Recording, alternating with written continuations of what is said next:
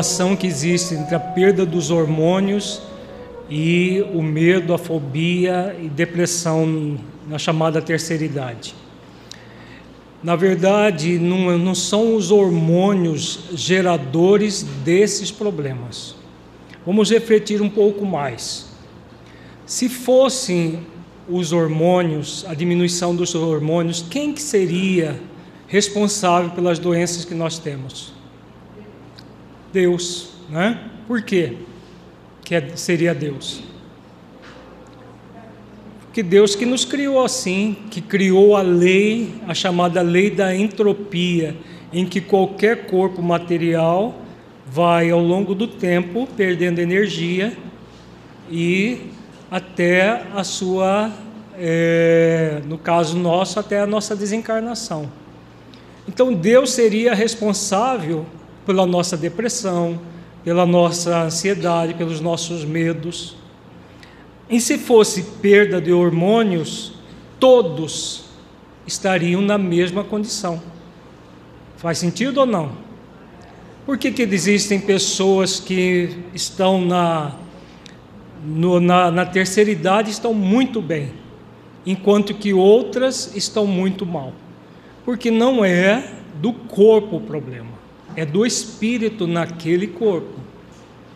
Então, hoje também por questões materialistas, muitos médicos, ginecologistas especialmente, falam que problemas na menopausa que a mulher vai, se não tomar hormônios, vai entrar em depressão, vai entrar. E isso já começa a feito, ser feito uma lavagem cerebral, já com as, as mulheres com 40 e poucos anos já começam a receber essas informações. E aí o que vai acontecer? Se eu acredito que um fantasma vai surgir na minha vida e fico com medo desse fantasma, esse fantasma surge ou não? Surge porque a pessoa começa a ter medo do próprio problema. E aí o problema fatalmente surge, porque psiquicamente tem a ver com medo de ter medo e aqueles, aquela polifobia que nós falávamos agora há pouco. A pessoa vai se sugestionando e se direcionando à doença. A nossa, por, com raras exceções, os médicos não têm trabalhado o ser humano sadio, mas o ser humano doente. E a, o foco é na doença e nas drogas para se combater as doenças. Se usar hormônio, a pessoa vai viver maravilhosamente a vida toda. Isso é porque é pregado, mas será que na prática é isso mesmo? É preciso que nós façamos reflexões para não engolir aquilo que é muito bem financiado por indústrias farmacêuticas que ganham milhões à custa da angústia das pessoas. É preciso que nós reflitamos tudo com bom senso. Como nós falamos, se existem remédios, drogas lícitas e necessárias, sim, mas elas são pontuais. O abuso que é o problema. E hoje não apenas para mulher. Agora inventaram o tal da andropausa. Não é só mulher que tem problema, os homens também. Então os homens precisam tomar hormônio, precisa isso, precisa aquilo. E dá-lhe remédio para evitar problemas que são de ordem, ordem espiritual. Eles são, são do espírito imortal. Enquanto não se atender às questões do espírito imortal, o ser humano vai sofrer as consequências disso tudo. Por isso, nós estamos falando desde o início desse seminário no desenvolvimento do nosso bom senso, fazer avaliações reflexivas do porquê que isso está sendo me falado e não engolir o que é falado simplesmente sem refletir o significado daquilo na nossa vida. Isso é muito importante nesses tempos de profundo materialismo que o ser humano tem se, se defrontado e que, se nós não tivermos uma avaliação reflexiva da vida, nós vamos engolir muitas mentiras como verdades. A origem de todos os problemas ligados ao medo, fobias e o pânico está na insegurança existencial. Não é uma insegurança qualquer, porque é aquilo que nós falávamos no início do, do, do antes do intervalo. Uma insegurança natural, fruto de você lidar com o desconhecido, é perfeitamente normal. Tem a ver com a questão do medo normal, perfeitamente controlado. A insegurança existencial já é um aprofundamento dos níveis de insegurança em que o espírito perde o endereço de si mesmo, ou nunca refletiu sobre esse endereço, pelo menos na existência corporal.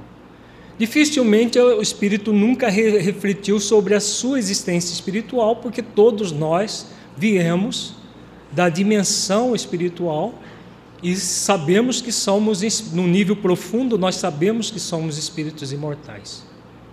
Agora, uma coisa é um saber latente, outra coisa é o saber profundo, a reflexão profunda acerca da nossa realidade existencial, da nossa realidade imortal. Quando nós não nos propomos a fazer reflexões na direção do espírito imortal, o resultado é a insegurança existencial. E aí, lembrando de uma fala de Jesus muito significativa que tem, que tem a ver com isso. Não se turbe o vosso coração. Credes em Deus, crede também em mim. João, capítulo 10, versículo 1. Nesse simples versículo, Jesus dá toda a orientação necessária à superação da insegurança existencial, do medo, das fobias e do pânico. Tudo o que nós trabalhamos daqui para frente vai ser um desdobramento destes ensinamentos. Ele diz assim: Não se turbe o vosso coração. O que é essa turbação do coração? Vamos refletir juntos. Vamos fazer a exegese do versículo que é muito significativo. O que é o coração aqui neste versículo? Hum? O símbolo dos nossos sentimentos, sim, tem a ver com isso. No nível mais profundo tem a ver com isso. O que mais, Adriano? O que é o coração? Quando uma pessoa sente angústia, onde que acontece essa angústia? Alguém já sentiu angústia aqui? Acho que é mais fácil perguntar alguém que nunca sentiu angústia aqui. é, porque é raríssimo uma pessoa que nunca sentiu angústia. A angústia caracteriza-se por um processo de uma constrição aqui no peito, na altura do coração, que fica como se seu coração ficasse pequenininho. Na verdade, não é bem o coração, é o chakra cardíaco, é o centro de força do coração que fica inibido muitas vezes nessas situações de angústia. Mas a palavra angor significa é, é, coração em grego.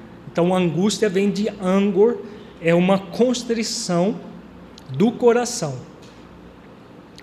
Quando Jesus fala, não se turbe o vosso coração, de que, que ele está falando? Já com essas dicas que nós acabamos de falar. Do processo angustiante de turbação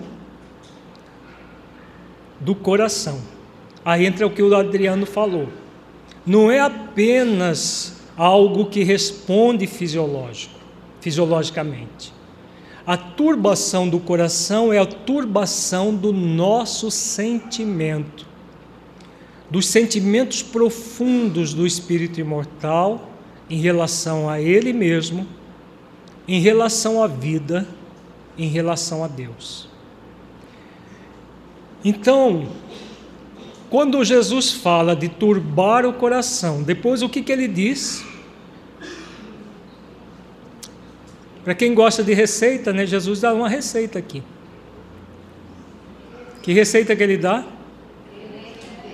Crer em Deus e crer nele.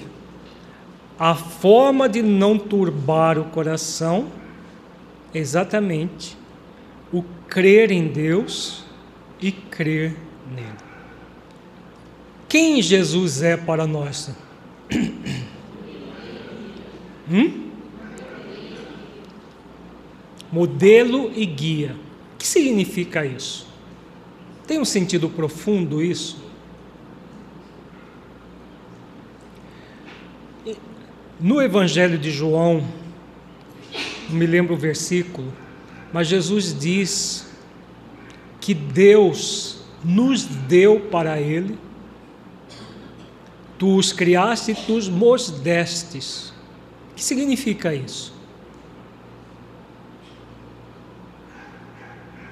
Significa que desde o instante que nós entramos no reino nominal, estávamos evoluindo antes no mineral, no vegetal, no animal. Chegou o momento que nós alcançamos a evolução máxima como animal, que vai gerar o chamado elo perdido da biologia, que não é nada perdido, se dá na dimensão espiritual. Quando é que o animal de repente virou humano. Biologicamente existe o elo perdido porque houve o, o, ancestral, os ancestrais do ser humano que ramificou dos chamados primatas. Mas não é só biológico o processo. Na verdade, essa mutação acontece no mundo espiritual. Chega o um momento que o, o princípio inteligente, o espírito com E minúsculo, ele alcança o nível de evolução e se torna o espírito com E maiúsculo. Isso acontece na dimensão espiritual. E aí nós somos dados para quem? Para um espírito crístico. No nosso caso, nós fomos dados para Jesus. Para Jesus fazer o que conosco? Fazer o quê? Quando ele fala crer nele, o que, que é, a quem ele está se referindo? O ser humano transformou esse, essa orientação aqui numa mitificação de Jesus, né? Basta crer em Jesus, você está salvo. Basta isso, você está salvo. É isso que ele está ensinando? Não. Então, crer em Jesus é muito mais. Como nós fomos dados para Ele, para que Ele faça o que conosco? para nos ensinar o caminho de que, Zeila? Da verdade e da vida. Eu sou o caminho, da verdade e da vida. Ninguém vai ao Pai senão por mim. Quando ele fala, credes em Deus e credes, crede também em mim, ele está fazendo a referência a essa questão profunda não é possível a saúde espiritual sem seguir o caminho ensinado por Jesus. O caminho da verdade e da vida, que vai nos levar a Deus. Vai nos levar a Deus de que forma? Nós não somos criaturas de Deus? O que significa levar a Deus? Eu sou o caminho, a verdade e a vida. Ninguém vai ao Pai senão por mim. Ensina ele. Mas nós não, já não somos de Deus, nós não somos criaturas dele, como que vamos até Deus? O que significa isso? Jesus está falando do caminho que ele trilhou. Tem muita gente que acha que Jesus é Deus ou que Jesus já foi criado do jeito como ele é. Seria muita injustiça de Deus, né? Criar um espírito crístico, já puro, e os outros de segunda classe para passar por todo o reino mineral, vegetal, animal, até evoluir lá no homem primitivo até chegar na condição de crístico. E outro já criado crístico. Será que isso é, seria digno de um pai amoroso como ele ensinou? Fazer isso? Com certeza não, né? Porque se todos são iguais perante a lei, a lei de igualdade é lei, é uma lei divina natural. Jesus foi criado como todos nós e chegou à condição de espírito crístico ou espírito puro, da mesma forma que todos nós somos convidados a chegar. E ele é o que nos ensina isso. Então ele está falando aqui do caminho da purificação, da iluminação de todos nós. Todos nós fomos criados da mesma forma e teremos a mesma destinação, o estado de pureza espiritual. O, mentor Honório ele fala que todos nós temos uma aliança imperecível com Cristo. A mensagem aliança imperecível, uh, dias felizes ou voz alerta. Agora tô, fugiu qual dos, das duas obras. Leia as duas porque são ótimas. Quem tiver dúvida. Leiam as duas, aí acho lá, aliança imperecível. Nessa mensagem, aliança imperecível, o mentor Honório coloca que Jesus vai nos levar até a condição de Cristo. Ele é o nosso Cristo Mestre. Assim como ele teve um Cristo Mestre, nós o temos como nosso Cristo Mestre. Quando nós nos tornarmos Cristos também, espíritos puros, porque nós já trazemos um Cristo interno, mas vamos nos tornar um, um Cristo manifesto. Ele continuará como nosso Cristo mestre e nós teremos humanidades para cuidar como ele também foi dado para ele. Dá para imaginar isso, gente? Quando eu faço um, uma reflexão em torno dessa orientação do Honório, e a gente vê a grandiosidade do processo.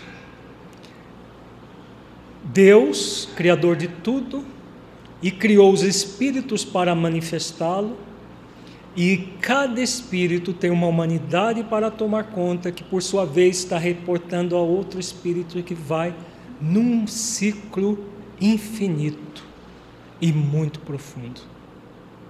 Quando Jesus convida para não turbar o nosso coração, para crer em Deus, para crer nele, Ele está nos convidando a isso.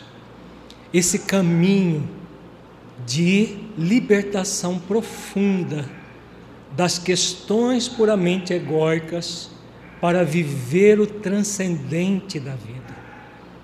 Isso é profundamente terapêutico. Eu não vim para os sãos, mas para os doentes e ele se coloca como grande médico. Mas para que nós sigamos o médico, é preciso querer não se livrar da doença, mas querer ser saudável. Concordam? Como que nós vamos seguir um médico de almas simplesmente querendo nos livrar das doenças do corpo e da mente, sem querer verdadeiramente desenvolver a saúde do espírito? Então, o caminho é esse. Trabalhar no processo da autoiluminação, desenvolvendo cada vez mais a saúde do espírito que somos. Essa insegurança pode manifestar-se em vários graus de medo, fobias e pânico. Em grau extremo, pode paralisar a pessoa que fica impossibilitada momentaneamente de vivenciar a própria vida. O grande problema da insegurança é que gera o medo patológico, fazendo com que a pessoa crie mentalmente perigos irreais e passe a vivê-los como se fossem verdadeiros. Esse movimento tem origem nos medos do desconhecido, do futuro, do que os outros vão pensar, do ridículo, do fracasso, de ser rejeitado, etc. Vejamos no, nós diversos medos aqui, que há sempre o movimento egóico do espírito ligando a uma expectativa. Que expectativa é essa? Vamos refletir isso aqui no nível profundo, cada um trazendo para dentro de si. Qual é a expectativa que o espírito está querendo se livrar? qualquer uma dessas experiências aqui pode surgir situações em que, por exemplo, a pessoa é rejeitada por outra. Pode ou não? Pode. Pode ser que numa, numa experiência qualquer ela erre e aí se sinta fracassada? Pode ou não? Pode. Quando ela fica focada, é, com medo do que os outros vão pensar, que tem a ver com o medo da rejeição, o que, que ela quer de fato? Ela quer ser aceita, ser uma aceitação unânime para todas as pessoas. Isso é possível? O próprio Espírito Crístico, o único que esteve entre nós, não foi aceito por todo mundo. Imagina nós, né? Então, de que a pessoa tem medo de fato? O medo, aqui, apesar de se manifestar de várias formas, ele tem uma única causa profunda. É o medo, aliás, o único medo profundo. É uma palavra, um problema egóico. Não, tem a ver com orgulho, mas não é bem. Hã? Tem a ver com perfeccionismo também, mas não é frustração. Todas essas experiências aqui, se não derem certo, não, não vai gerar uma frustração. Então, em síntese, o medo é medo de sentir frustrações. O espírito ainda infantilizado por um processo egóico, ele age como a criança. A criança tem medo de ter frustrações. Ela ela é muito sensível à frustração. Quer ver uma criança ficar boazinha? É você castrá-la e ela com medo da castração, ela fica boazinha. Mas fica boazinha por fora. Por quê? Para evitar a frustração da castração, da de todo o processo da coerção que ela recebe, ela fica aquela criança quietinha, paradinha, todainha, com medo da frustração. Normalmente é o espírito já que traz as suas dificuldades do passado e aí vão se ampliando. Isso para produzir o medo patológico e cada vez mais intensificado é um passo. Deu para entender isso, gente? Isso aqui é muito importante para entendermos o mecanismo que gera o medo e o mecanismo pelo qual nós vamos nos libertar dele. Enquanto nós estivermos querendo viver sem frustrações, nós vamos ter medo. E vamos ter medo até de ter medo. Deu para entender isso? Num planeta de expiações e provas, é possível viver sem frustrações? Uma pessoa que lhe trata mal aqui, outra que não entende o que você falou ali, outra que. Nós vamos ter N situações para lidar bem ou lidar mal com as frustrações. A maioria lida muito mal. E aí o que, que a pessoa quer? Que, que ela quer? Quem lida mal com a frustração? Quer evitar tudo aquilo que possa gerar frustrações. Até a morte, como se fosse possível. Aí morre de medo disso, daquilo, daquilo outro, porque aquilo vai gerar frustração. Faz sentido, gente? Oh? A questão do ressentimento, o ressentimento já é um outro tipo de problema, ligado mais aos transtornos de humor. Isso aqui é do transtorno de ansiedade. É claro que medo, raiva, ressentimentos são, ele, são emoções egóicas muito densas. E como são emoções egóicas muito densas, elas geram mal para o espírito muito grande e proporciona todo um processo de conúbio espiritual com espíritos menos felizes. Tá? Então todos estão interligados, mas assim, em princípio, é o medo da frustração, o medo que perpassa todos os demais medos. se nós refletirmos bem. A pessoa quer evitar a frustração. E aí ela vai fugindo cada vez mais. Como se fosse possível fugir das experiências de desafio.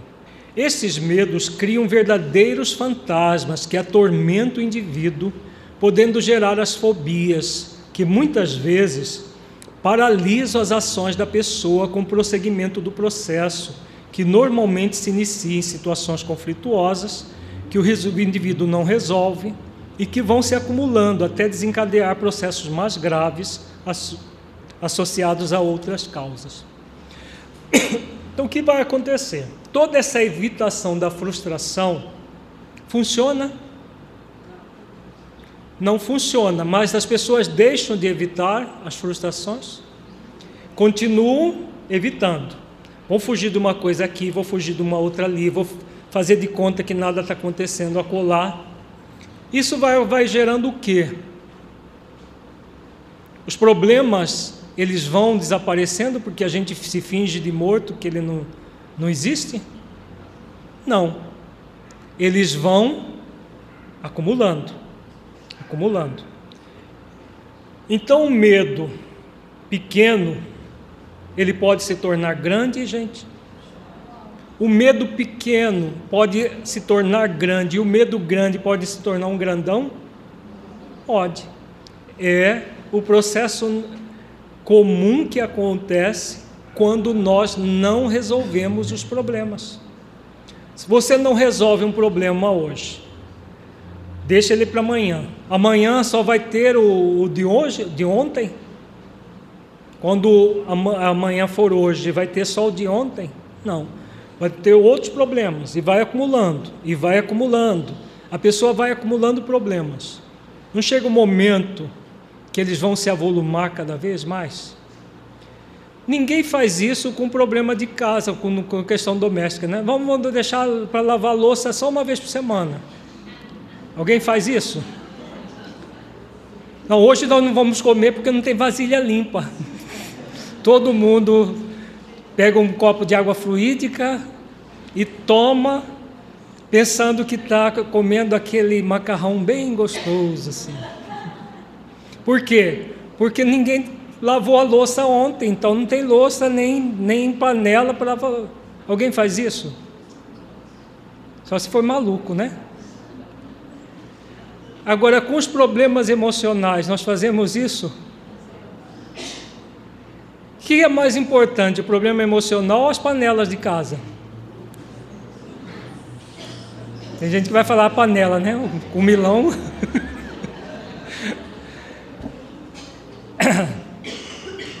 Veja bem, ó, como que é muito interessante. E nós não estamos falando para gente materialista, não, né?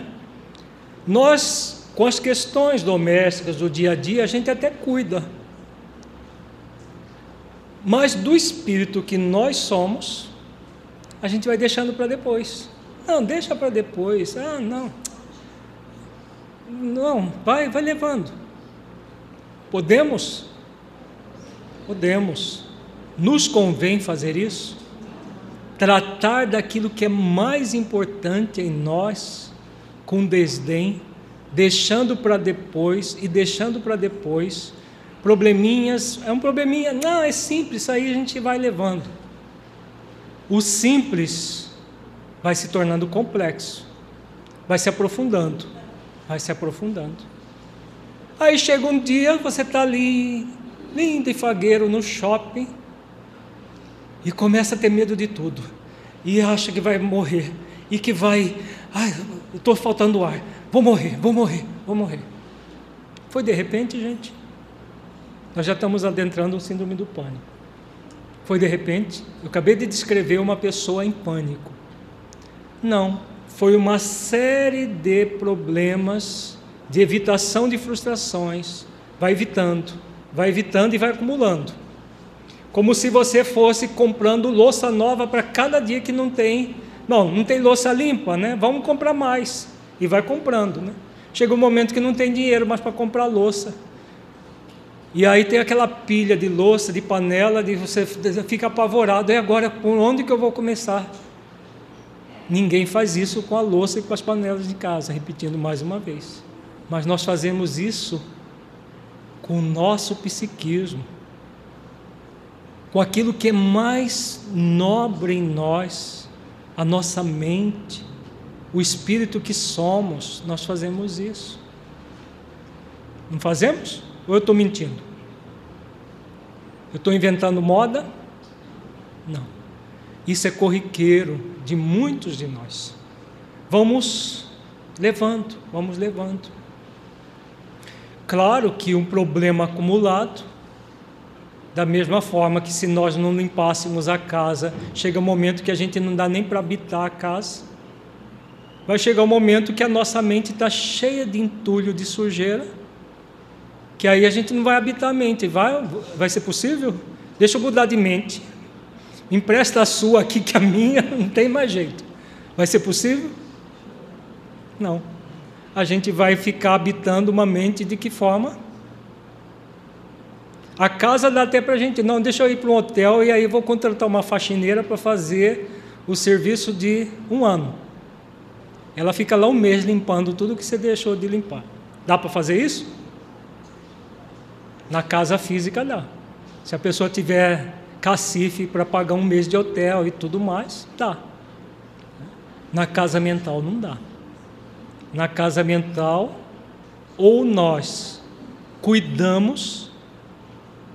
Numa outra, num outro momento, Jesus diz assim: Não vos inquieteis com o dia de amanhã, porque o dia de amanhã cuidará de si mesmo.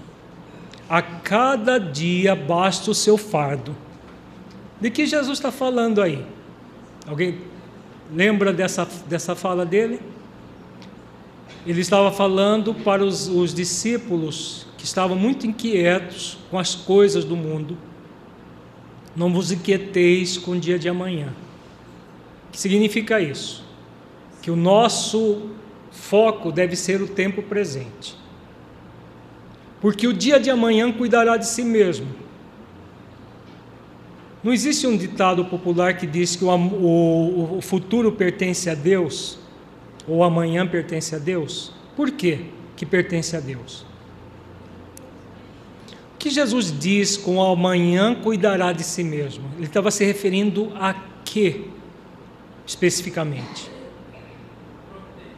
A providência divina, exatamente isso a providência, a onisciência de Deus. Porque Deus, sendo onisciente, Ele sabe o que vai acontecer conosco amanhã. Essa é, a, é o conceito de onisciência.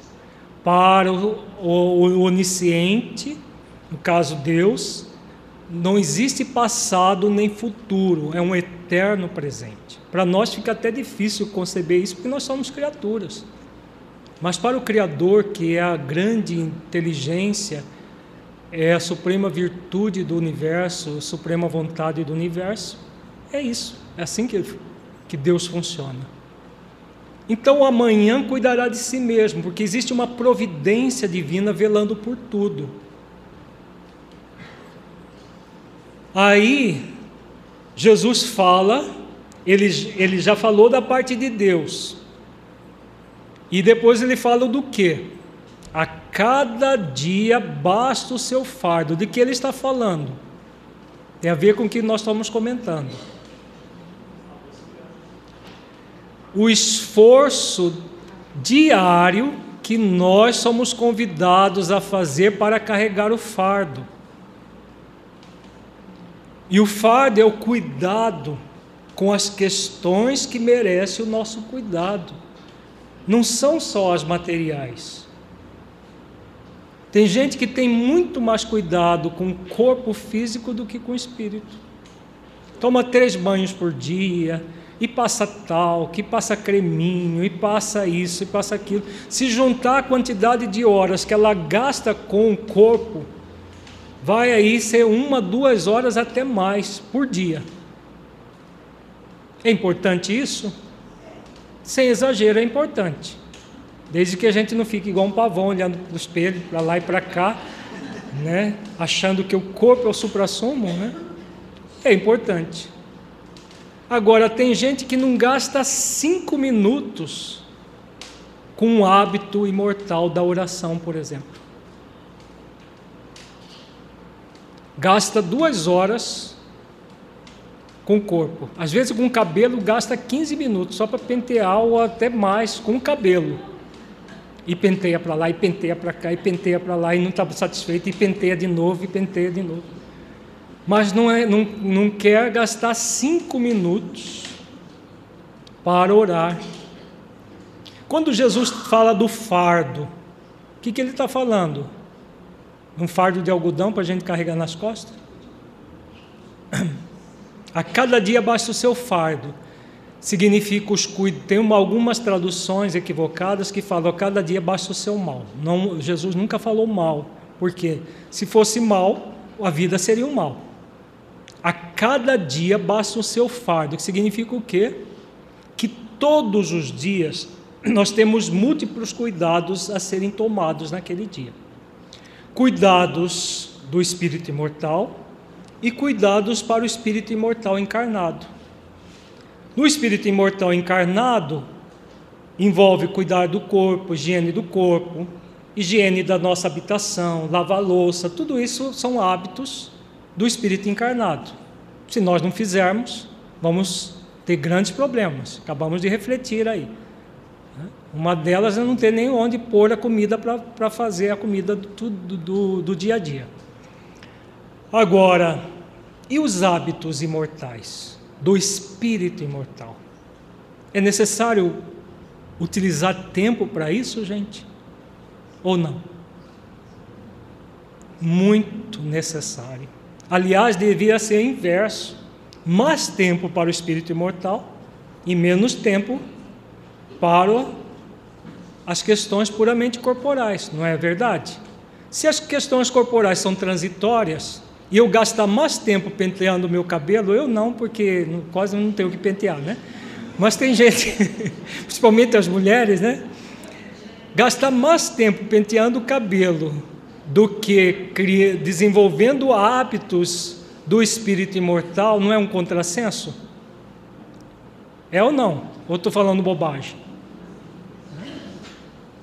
Não que a gente vai desprezar o cabelo, ficar todo mundo careca, porque aí dá menos trabalho. Né? O Alírio falou que não é bom a gente não cuidar do cabelo. Aí amanhã está todo mundo careca para evitar ter trabalho com o cabelo. Se fosse para orar mais, até que seria interessante, para gastar o tempo orando, né? Mas normalmente a gente não faz isso, né? Então nós estamos falando do fardo que cabe a nós carregarmos. Se nós quisermos que os problemas pequenos se transformem em problemas grandes no nível mental, emocional, espiritual, é necessário carregar o fardo de cada dia. Mas qual é o grande problema das pessoas em carregar o fardo de cada dia? Preguiça, exatamente. Preguiça moral, como diz o mentor Honório. A preguiça moral é tamanha que vem o fardo de cada dia a gente. Ah, amanhã eu carrego. Aí chega amanhã, tem dois fardos, o de hoje e de amanhã. Só que hoje já tinha de Dez encarnações já. Né? Aí chega amanhã, está acumulado. A gente vai amanhecer amanhã com a vontade de trabalhar moralmente. Agora eu sou amigo da lei do trabalho, amigo da lei do progresso e vou e tal. Na segunda-feira, depois do seminário, até acontece. Na terça-feira, murcha tudo. é assim que acontece? Um dia a gente acorda, acorda com uma preguiça enorme, no outro dia com uma vontade de ser amigo da lei do trabalho, da lei do progresso e vamos em frente. É assim? Infelizmente para nós não é assim. Porque amanhã, o que, que vai acontecer? A preguiça é maior ainda, porque tem dois fardos, ou três, ou quatro, ou dez, ou. São muitos fardos acumulados. Aí, mais preguiça e mais preguiça e mais fardo acumulado. Aí é possível, não, mas eu creio em Deus, um dia. Não tem gente que pensa assim? Um dia esses fardos todos vão, vão sumir da minha frente e pronto. Tem gente que acredita nisso. Jesus falou para crer em Deus. Sim, crê em Deus, mas faz a parte que lhe cabe. Quando ele disse crede em mim, o que, que ele está falando? Nós já refletimos agora há pouco. Para seguir o caminho que ele já seguiu. Tudo que eu faço, vós podeis fazer e até mais, se quiserdes utilizar da vontade ativa para seguir o caminho que ele já seguiu. Ele não foi, não é um teórico falando aquilo que não é possível, porque muitas pessoas, isso a gente vê muito no consultório, em terapia. Esse problema é maior que eu. Já viram isso? Já falaram isso? Não precisa levantar a mão, para não constranger. É maior que eu. É como se a pessoa dissesse assim: coitado de mim, eu tenho um problema maior que eu. Aí a pessoa vê aquele problemão fantasma enorme. Mas de onde que surgiu esse problema? De onde que surgiu? Foi do nada? Ou foi uma série de probleminhas todos os dias que você não deu atenção e que, como se fosse um prato, só, só um prato que, que sujou, não vou lavar não. Um dia desse eu lavo. É só um copo que sujou, daqui a pouco o armário todo está lá em cima da pia. Repetindo, nós não fazemos isso com os armários, salvo alguns solteiros por aí, né, que fazem até. Aí depois compra copo descartável e prato descartável. Tem muita gente em República de Estudante que faz isso, até não, não aguentar mais. Mas, salvo algumas exceções, nós não fazemos isso. Por quê?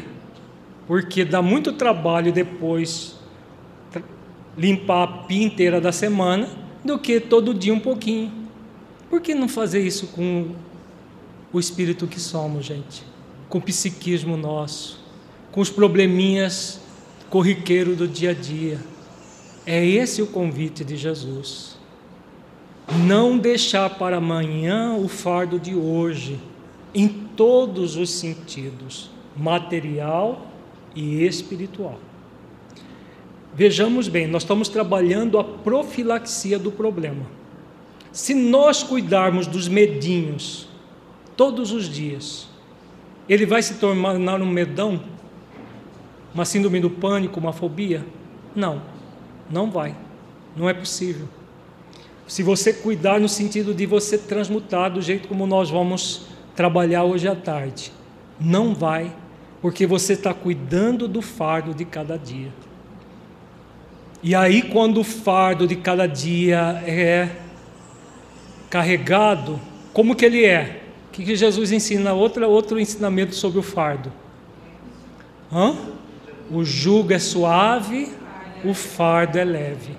Fazendo aquilo que ele faria, o jugo é suave, o fardo é leve. Aprendei comigo, que sou manso e humilde de coração. Encontrareis descanso para a vossa alma, porque o meu jugo é suave e meu fardo é leve. Então, isso que vai fazer com que nós, em vez de entrar numa paralisia nós entramos num processo de autotransformação constante. Eu estou com um problema aqui, eu estou com medo disso. Em vez de fugir, eu sou convidado a ir no, no, no cerne da questão. Por quê? Qual é o sentido desse medo na minha vida? Da mesma forma, por uma irritação, por uma ansiedade, por um sentimento de culpa, qualquer que seja o problema que você tenha. Não deixa para amanhã aquilo que é o fardo de hoje. Porque amanhã vai acumular, para depois de amanhã e assim sucessivamente, como você já está acumulando. Quanto mais cedo começar, melhor. É, a Maria Clara levanta aqui, é, é, é como se nós tivéssemos um caminho para seguir e nós temos o livre-arbítrio, para, em vez de seguir o caminho, seguir por um atalho? Sim. Né? Quando nós queremos deixar os fardos do espírito para depois, nós estamos pegando atalhos. O jugo vai se tornar perverso, o fardo vai se tornar pesado, cada vez mais pesado. Então, tomemos consciência. A cada dia baixa o seu fardo. Inquietarmos-nos com aquilo que é do nosso amanhã não faz parte da vida, porque o amanhã pertence a Deus. Cabe a nós nos aquietarmos com o dia de hoje, trabalhando aquilo que é próprio no dia de hoje. Se eu fizer todos os esforços hoje para me trabalhar, para vigiar, para orar, para realizar as ações que me cabe diante da vida, no sentido da minha saúde espiritual. Eu preciso recear o meu amanhã? Mas o que vai ser do meu amanhã? Você está fazendo o seu amanhã hoje. É isso que Jesus está ensinando. Não é nada pesado. Ao contrário, é assim que você vai gerar leveza, cada vez mais. Se você está fazendo tudo hoje, amanhã faz de novo.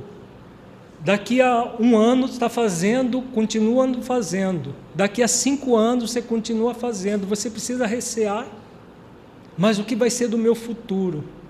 Será que eu vou isso? Será que eu vou aquilo? Vejamos que é novamente o desejo de evitar frustrações. E aí a pessoa já fica frustrada de véspera. Antes da frustração do amanhã, ela já está frustrada hoje, porque ela se enche de medo de acontecer isso ou aquilo, por quê? Porque ela está focada no amanhã e não naquilo que é para focar, que é o dia de hoje. É, quer dizer que a gente não vai ser perfeito de uma hora para outra, mas que nós vamos construir a perfeição tijolo a tijolo, é exatamente isso. Jesus não está falando de pessoas perfeitas. Por quê? Pessoa perfeita tem, car... tem fardo? Para Jesus é um fardo tomar conta de nós? Não, porque ele é um espírito crístico. Então, pessoas perfeitas como ele não tem fardo. Só tem fardo quem é o quê? Imperfeito. Agora, quando nós carregamos o fardo de cada dia, o que, que nós estamos fazendo? Construindo a perfeição do nosso futuro hoje, tijolo por tijolo. Como a Jéssica falou, muito boa metáfora. Se eu deixo de colocar o tijolo hoje, deixo de colocar amanhã, deixo de colocar amanhã, daqui a pouco eu vou ter onde me abrigar? Usando a metáfora que a Jéssica propôs? Tem? Não. Aí as tempestades da vida me apanham, né? Por quê? Porque eu fui preguiçoso. Aí entra a, dá para lembrar aquela parábola da casa edificada sobre a rocha e a casa edificada sobre a areia. Não é mais fácil construir uma casa sobre areia? Com tábuazinha qualquer você edifica uma casa, só que ela rapidamente pode ruir. A edificada sobre a rocha precisa de alicerce bem firme. Isso não, faz, não se faz sem trabalho. Vejamos agora a diferença entre medo e fobia. Como nós estamos falando, o medo começa no medo normal, natural, quando não trabalhado pelo ser, ele começa a se tornar patológico e a pessoa, para evitar frustração, não perigo em relação à vida, mas por frustrações, ele se torna um medo patológico e ele pode cada vez mais se ampliar em fobias e, e no pânico. Vejamos a diferença entre medo e fobia. O medo patológico é um temor proporcionado e compreensível. Tem causas muito objetivas quando analisado racionalmente. Por exemplo, o medo do futuro devido à instabilidade econômica. A pessoa que imprevidente, a pessoa que não carrega o fardo de cada dia, tem medo do futuro financeiro, por exemplo? Tem. Mas o que gera esse medo? Não carregar o fardo de cada dia. Se ela for previdente, não é usurário, mas previdente, fazer todo um trabalho no nível de, do equilíbrio financeiramente, ela precisa ter medo? Não. Vejamos que o medo é sempre fruto de um processo de imprevidência que acaba gerando a falta ou é, essa imprevidência pode ser virtual né, na mente da pessoa ou a prodigalidade física mesmo no, no, no, em relação às questões da vida. Vejamos fobia. A fobia é um temor desproporcionado e irracional, apenas na aparência, cujas causas quase sempre são transpessoais, isto é, vividas em etapas da vida atual, como a gestação, primeira infância ou em existências anteriores. Exemplo: fobia de animais, de altura, de lugar fechado, de lugares públicos, social, etc. As fobias já são processos de inibição mais intenso que a pessoa já traz como fardos do seu passado espiritual, que vão ser reforçados na infância, na adolescência, na vida adulta. Por exemplo, fobia de lugar fechado. Certa vez trabalhando com uma pessoa que tinha fobia de lugar fechado. Ela não, não entrava no elevador nem se fosse na base da camisa de força. Coloca a camisa de força e força. Acho que ele conseguia se debater, arrebentar a camisa de força e sair. Por que tinha isso? Ah, numa, em várias situações do passado espiritual, ele experimentou é, situações de reclusão e de apavoramento é, a, na existência atual. Ah, uma das mais marcantes aconteceu no, quando ele estava servindo o exército, a marinha, e foi trancado num porão de um navio, vários recrutas, e lá ficou. Eles começaram a entrar em falta de ar e, e, o, e o sargento que trancou os recrutas sentou em cima do, acho que é a escotilha, não sei o nome do, da, do alçapão que, que descia lá para baixo do porão e não deixava os soldados saírem. Aí um capitão que estava passando na hora viu que estava acontecendo um drama ali, mandou imediatamente o sargento levantar e os soldados foram saindo do lugar, alguns já desmaiados. Eles iriam morrer todos, sufocados dentro do, do que era treinamento que estava recebendo. Tá? Numa outra experiência de vida atual, ele experimentou a experiência do nascimento. Quando nasceu, ele sentiu uma alegria enorme, porque foi um bebê muito esperado, então ele sentiu a alegria da mãe, sentiu a alegria do pai, da, dos familiares, a própria alegria dele de estar no, de volta ao mundo. E, na época, é, não sei se ainda existe isso, mas em alguns lugares do interior pode ser que existe, é, para evitar um processo de hérnia que não tem nada a ver com isso, mas pelas crendices das pessoas, elas faziam o que? Elas enfaixavam as crianças do umbigo para baixo e elas ficavam enfaixadas para evitar o do, tal do mal de sete dias, que é o tétano que dava no, no cordão umbilical, e a hérnia umbilical, que é por falta de, de, na verdade, por outros problemas, não tem nada a ver com isso. Do, e aí eles, a criança ficava enfaixada. Então ele que estava que estava no útero, saiu do útero, estava se sentindo livre, foi enfaixado da cintura para baixo e ficou com uma mumiazinha. Imagina uma criancinha, um, um recém-nascido, sem poder mexer a perna, nem só os braços para fora, mas sem poder mexer a perna.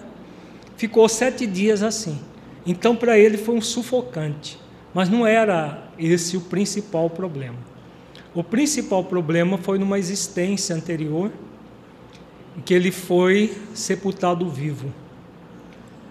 E quando teve aquele fenômeno de letargia, e quando despertou, quando acordou, estava dentro do caixão. O desespero dessa pessoa ao reviver aquilo foi assim indescritível. Eu posso descrever aqui, mas foi, é bem aquém. Ele chegava de dar pequenos pulos no divã, assim, de uns dois, três centímetros, de desespero, de angústia. Isso porque na regressão de memória, a pessoa não, é, não, não revive nem 10% do que é real. Porque se ela, revivesse, se ela revivesse o, o que aconteceu, ela morria de novo, né? Aí morria, morria na, na terapia. Era terapia para matar a pessoa e não para curar. É, para ajudá-la a se curar, né? Aí ele reviveu esse drama, né? E a regressão de memória, só fazer um parêntese com relação da regressão de memória, né? Porque senão Semana que vem vai ter muita gente querendo fazer regressão de memória, achando que regressão de memória tira com a mão o problema das pessoas. As fobias, de um modo geral, ah, os problemas psicológicos vários, de ordem interior, a regressão de memória é uma técnica muito eficaz, desde que feita por terapeutas habilitados que conheçam profundamente da lei da reencarnação, da lei de esquecimento, das leis divinas naturais de um modo geral, lei de causa e efeito, para conduzir a pessoa não apenas ao processo regressivo, mas todo um trabalho interior daquilo que é resultado do processo regressivo. Então, a regressão é, uma, é uma técnica que propicia a catarse. Quando a pessoa revive um drama como esse, ela coloca para fora toda a emoção represada que ele revivia todas as vezes que entrava dentro do elevador, de qualquer lugar fechado, mas o elevador, porque o elevador, se imagina, né? Principalmente aqueles pequenininhos de prédio, né? De, de prédio de, de, periferia, eles quase que só cabe duas pessoas, tem que entrar de frente e sair de ré, porque senão não cabe dentro do elevador. Não parece um caixão? Então a pessoa se sentia, ela não lembrava, pela lei do esquecimento, do caixão que ela se viu no passado mas despertava nela toda a angústia daquilo ali. Resultado, depois disso, ele nunca mais teve medo de lugar fechado. Né? Nunca mais. E é muito interessante que essa pessoa não aceitava, em hipótese alguma, a hipótese da reencarnação. Por ser de uma denominação evangélica, ele achava que era um filme que ele tinha visto e que o filme ficou tão impregnado na mente dele que gerou isso. Né? Mas mesmo assim, não, não, não admitindo a ideia da reencarnação, ele ficou bom, porque fez a catarse e nós trabalhamos ah, algumas questões atinentes a isso. Então, as fobias, de uma forma geral, são assim, são inexplicáveis. Não tem gente que morre de medo de barata. Né? Soraya não está aí, né? Mas a Soraya né, Martins, daqui da, da federação, uma, uma colaboradora do. Ela, ela já, já declarou isso publicamente várias vezes. Ela morre de medo de barata. Se uma, e as baratas, que raramente voam, elas voam porque tem a lei da atração. E é muito interessante. Acho que tem uma barata passando a 3 metros de distância. A barata acho que olha para ela, opa, é essa que eu vou. E ela voa e vai e acaba pousando nela. E ela fica desesperada com as baratas. Se você está vendo na internet, viu, é, Soraya? Acabei de falar do seu caso aqui. É um medo, como diz aqui, desproporcionado, porque barata, se fosse um, um tiranossauro, rex ou um pitbull, né? Até que você está diante de um pitbull, sai correndo desesperado.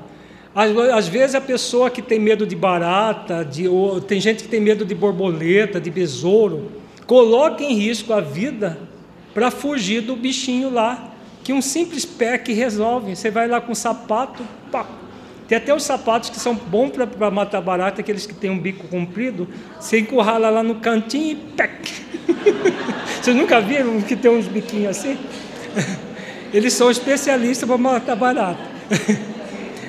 Mas a pessoa não faz isso de jeito nenhum, ela sai correndo desesperada, sobe, sobe, tem medo de vidro, correndo o risco de arrebentar todo ali com medo da barata. Por quê?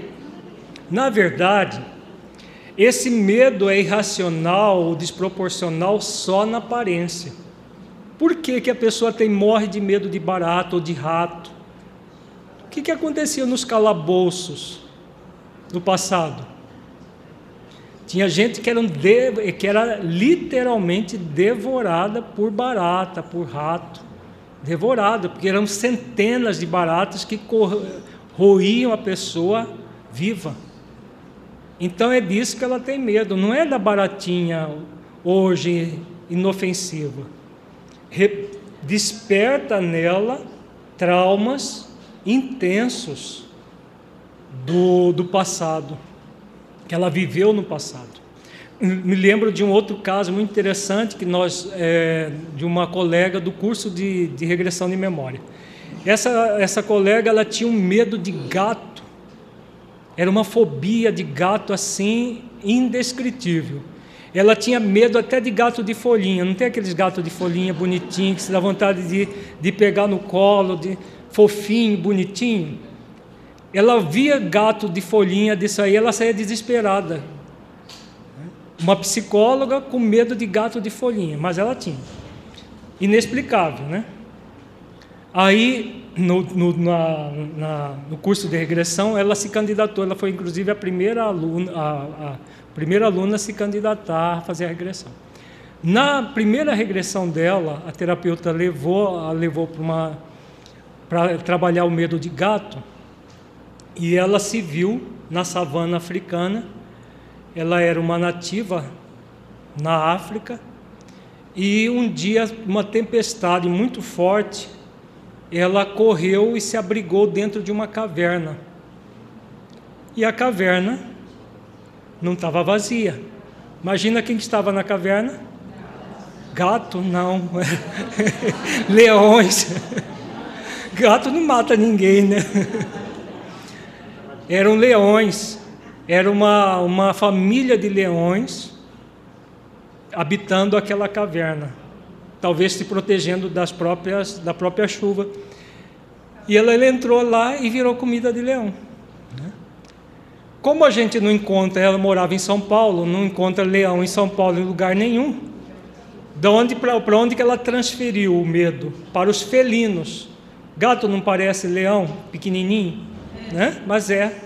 Mas era o medo de felino. Qualquer animal que parecesse com leão, onça, qualquer um, ela tinha medo. Não, não era um medo, é pavor. A fobia é um estado de pavor, é diferente do medo. O medo é controlado. A fobia é um pavor que a pessoa fica desesperada quando vê o, o instrumento fóbico, da, daquela fobia. Tá? Mas normalmente é alguma situação traumática do passado. No caso da fobia social, ela é uma fobia mais elaborada também são traumas, mas normalmente não são traumas que a pessoa viveu exclusivamente. São traumas que ela gerou nos outros. Fobia social é aquela pessoa extremamente tímida que tem uma, um sentimento assim do que os outros vão pensar dela. Ela está sempre se sentindo acusada, ela sempre se sentindo julgada pelos outros. Por que, que acontece isso, gente? Dá para entender por que, que acontece isso? Lei de causa e efeito se manifestando. Todas as vezes que nós fazemos isso a alguém, nós estamos fazendo de fato a quem em primeiro lugar? A nós mesmos. São pessoas que agiram de forma muito leviana, utilizando a sua inteligência de forma muito leviana no passado, julgando, punindo, destruindo vidas, lares. E aí, se isso não for suficiente para criar uma esquizofrenia, ela cria uma fobia social. Porque às vezes é tão intenso, é tão intenso, que ela destrambelha a mente de uma forma tão grave que aí ela produz uma psicose, um, um transtorno psicótico, melhor dizendo, que é uma esquizofrenia. Se for um processo mais é, menos é, impactante, ela pode produzir uma fobia social. Mas os, assim, as causas básicas são, são semelhantes, tanto da esquizofrenia quanto da fobia social. Porque o esquizofrênico ele tem um movimento ligado à perseguição dos outros. Por quê? Dá para ter uma ideia de por que, que ele ah, se acha perseguido por outras pessoas?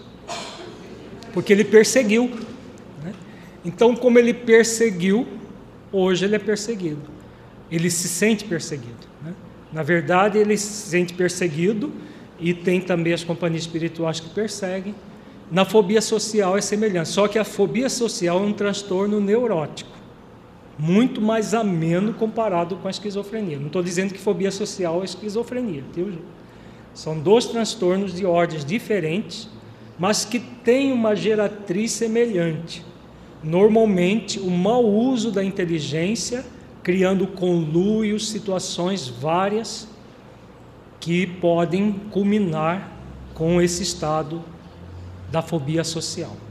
O indivíduo, no, no, medo, o indivíduo se defende com ações e argumentos lógicos. Ele racionaliza, ele reflete, e aí consegue, é, pelo menos, diminuir o medo. A defesa habitual na, na fobia é a fuga. Não enfrentar o objeto ou a situação fóbica, que é o mecanismo de prevenção e afastamento. Então, o que, que acontece no fóbico? Ele não quer, de jeito nenhum, se encontrar com o objeto da sua fobia. Então, a pessoa que tem o medo de lugar fechado, ela sobe 30 andares de um prédio pela escada, mas ela não, não entra no elevador nem se for obrigada. Né? Claro que se for amarrada e colocada à força, ela vai entrar. Né? mas ela vai entrar tão apavorada que ela pode até desmaiar, ter um problema assim. Ela quer evitar de todas as maneiras o objeto fóbico. Tem gente que tem fobia da morte. Tem como eu fugir? Ela não vai em velório, ela não vai em. Falou em morte, a pessoa, Deus me livre. Então é bom trabalhar a fobia antes do dia do juízo, né? porque vai chegar um dia que não vai ter como fugir. No medo, o indivíduo pode controlá-lo de alguma forma. Então há controle. Na fobia, o que acontece é uma dificuldade de controle, podendo ser dominado completamente pelo medo. Na fobia, a pessoa fica ali anulada muitas vezes. Claro, dependendo da fobia, ela pode evitar. Por exemplo, fobia de lugar fechado e vai morar, por exemplo, numa cidade como São Paulo, ela vai ter, vai viver em maus lençóis, né? Porque o que vai, não vai faltar é elevador para subir para todo lado. Agora, se for morar em Taguaratinga da, da, da, do Norte, uma cidade só tem terra, não tem um elevador na vida. Às vezes a pessoa nem sabe que tem medo de lugar fechado passa a vida toda sem experimentar o objeto da fobia. Né? A pessoa que tem medo de, de altura ou de entrar em lugar fechado e de, de altura ao mesmo tempo, aí morre de medo de avião. E nunca fizeram uma viagem de avião, não tiver nem dinheiro para comprar passagem de avião, vai ter, vai, vai ter problema com essa fobia? Não. Né? Então, dependendo da fobia, às vezes a pessoa nem descobre que tem. Agora, quando a fobia é de um, alguma coisa do cotidiano da pessoa, principalmente a fobia social, acontece um, um estado de angústia, de desespero muito grande. Porque o tempo todo a pessoa vai estar em contato com o objeto da sua fobia e não tem como ela evitar. Por que, que algumas pessoas a fobia social só aparece depois de adulta? Porque é na vida adulta que a lei de causa e efeito vem trazer as faturas para nós. Porque existe uma outra lei divina chamada lei de misericórdia, que é uma lei para nos proteger dos nossos próprios desmandos, que protege a criança ou adolescente das faturas do, das dívidas que ela traz do passado. Quando ela chega na vida adulta, que ela está mais apta a lidar com as faturas, aí a lei da misericórdia dá lugar à lei de causa e efeito para que a pessoa possa resgatar as faturas. Não há ninguém que não vai resgatar. Mas Deus nos protege o tempo todo de nós mesmos, não tenhamos dúvida disso. E Ele usa sempre a lei de misericórdia para nos proteger de nós mesmos. Assim como a lei de esquecimento, a própria lei de causa e efeito é para nos proteger de nós mesmos. Mas a lei de misericórdia é que é mais utilizada. Porque se fosse por nós, pelos desmandos, se a pena de talião equivalesse nós teríamos tudo isso já desde a infância. E aí? Daríamos conta? Não daríamos conta. Se as coisas fossem assim, olho por olho, dente por dente, não são. Tudo que é, os benfeitores dizem, no livro Memória e Suicida, inclusive, fala isso. Tudo que é possível ser tentado para suavização do sofrimento do suicida, desde a no mundo espiritual até a encarnação futura dele é feito por causa da lei de misericórdia. Tudo que é possível. É claro que aquilo que não é possível, não é possível. O espírito se vê diante dele mesmo, não é possível ser retirado. Então, mas tudo é possível, tudo que é possível vai ser amenizado.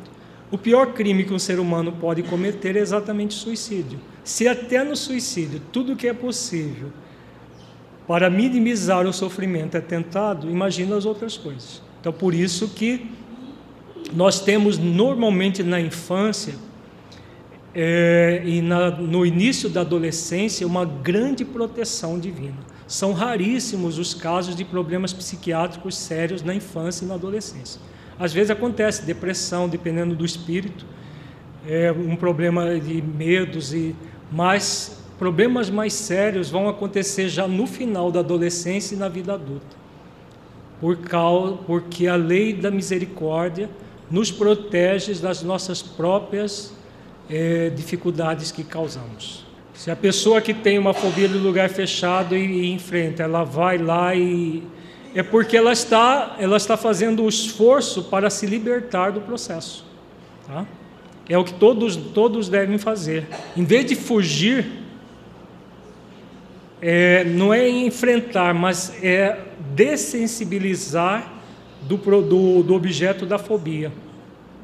Então, por exemplo, uma pessoa que tem fobia de gato, começa a olhar os gatos na folhinha, né? Tá bonitinho, tal. Aí da folhinha você vai lá e vê um de longe, né? E vai Pode-se, ah, no caso do medo, pode-se superá-lo com esforços pessoais presididos pela vontade. Na fobia, para superá-la é necessário um tratamento psicológico. Dificilmente a pessoa se liberta de uma fobia, fobia mais intensa, sem um, um acompanhamento psicológico. Terapia cognitiva, de, é, de preferência terapia transpessoal. Muitos medos são comuns e frequentes na vida e vão sendo vencidos com o tempo. As fobias são sempre patológicas. Para superá-las é necessária uma terapia bem aplicada, especialmente a psicoterapia transpessoal, onde são removidas as causas passadas geradoras da fobia.